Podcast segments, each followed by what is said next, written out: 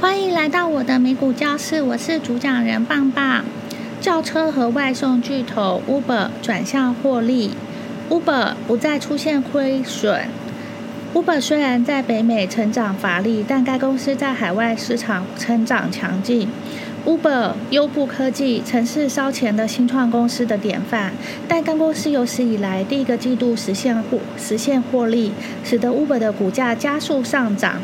至二零二三年九月，该公司的股价今年已经飙升了百分之九十二，因为该公司在削减成本的同时，还发展了共乘和共乘和送货业务。Uber 的股价，Uber 的股价最近出现震荡，因为最近的局势不是很好。是九月，执行长达拉克斯罗萨西 （Dara k a s r s a s i 表示，该公司将考虑回购。回购股票，我们现在正进入这样的一个阶段。即使我们越来越多的考虑透过股息或回购的方式，将资本返还返还给股东。分析师大多看好该股。Uber 的获利之路，Uber 在第二季度的净利润为三点九四亿美元，而去年同期亏损为二十。二十六亿美元，Uber 曾曾公布过季度净利润，这主要是归功于股权投资收益或重新评估，而不是来自轿车和送餐业务。克斯克斯罗萨西在第二季度财报的电话会议上表示。在我们历史上的大部分时间里，当你向某人质问、咨询 Uber 的时候，他们首先想到的并不是盈利。事实上，许多分析师都声称我们永远赚不到钱。二零二零年疫情爆发的最初几个月，导致轿车的业务陷入了困境。该公司解雇了七千名员工。克斯罗萨西在会议上表示，在新冠疫情爆发前，我们从事了大量的活动。建构自主技术，制造自行车和踏板车，制造飞行汽车等，但这些并不是 Uber 业务的核心。坦率地说，我们做得很糟糕。去年乘车业务恢复到了新冠疫情爆发前的水平，这使得 Uber 能够兑现其盈利的承诺。Uber 的数字，Uber 的数字。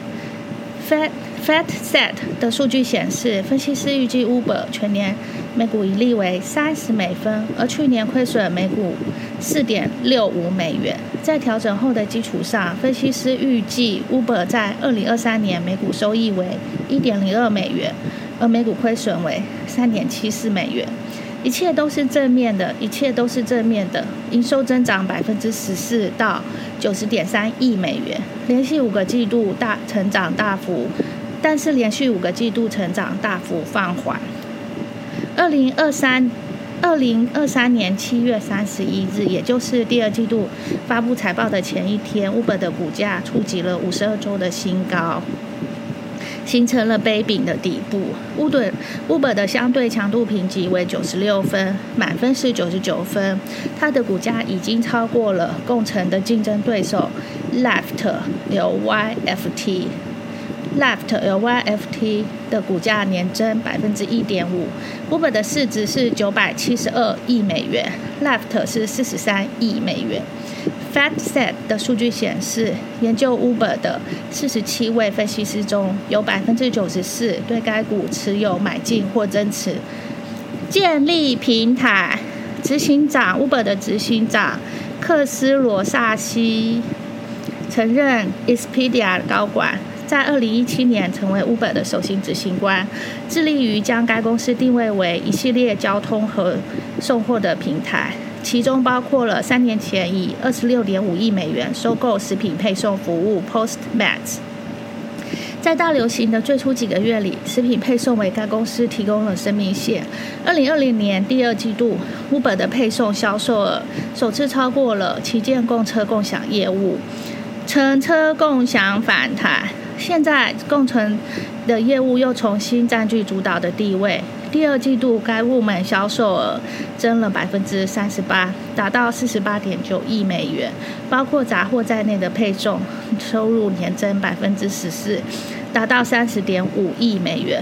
Uber 并推动自动驾驶的汽车，就是自动驾驶汽车，在二零二三年五月，他宣布与竞争对手，就是曾经的竞争对手 Waymo Waymo 是属于隶属于 Google，Waymo 的无人驾驶计程车很快就会出现在 Uber 的应用程式上。首先我们会看到的是在凤凰城。二零二一年，该公司推出了 Uber One，这是一项免费提供送餐服务的会员计划。虽然竞争对手 Left 专注于北美，但 Uber 的成长，Uber 的成长主要是来自国际市场。美国和加拿大第二季营收仅成长了百分之四，至五十一点三亿美元，但是它在欧洲、中东、非洲等。的营收增长了百分之三十一，达到二十四点一亿美元。亚太地区成长了百分之三十一，达到十点六亿美元。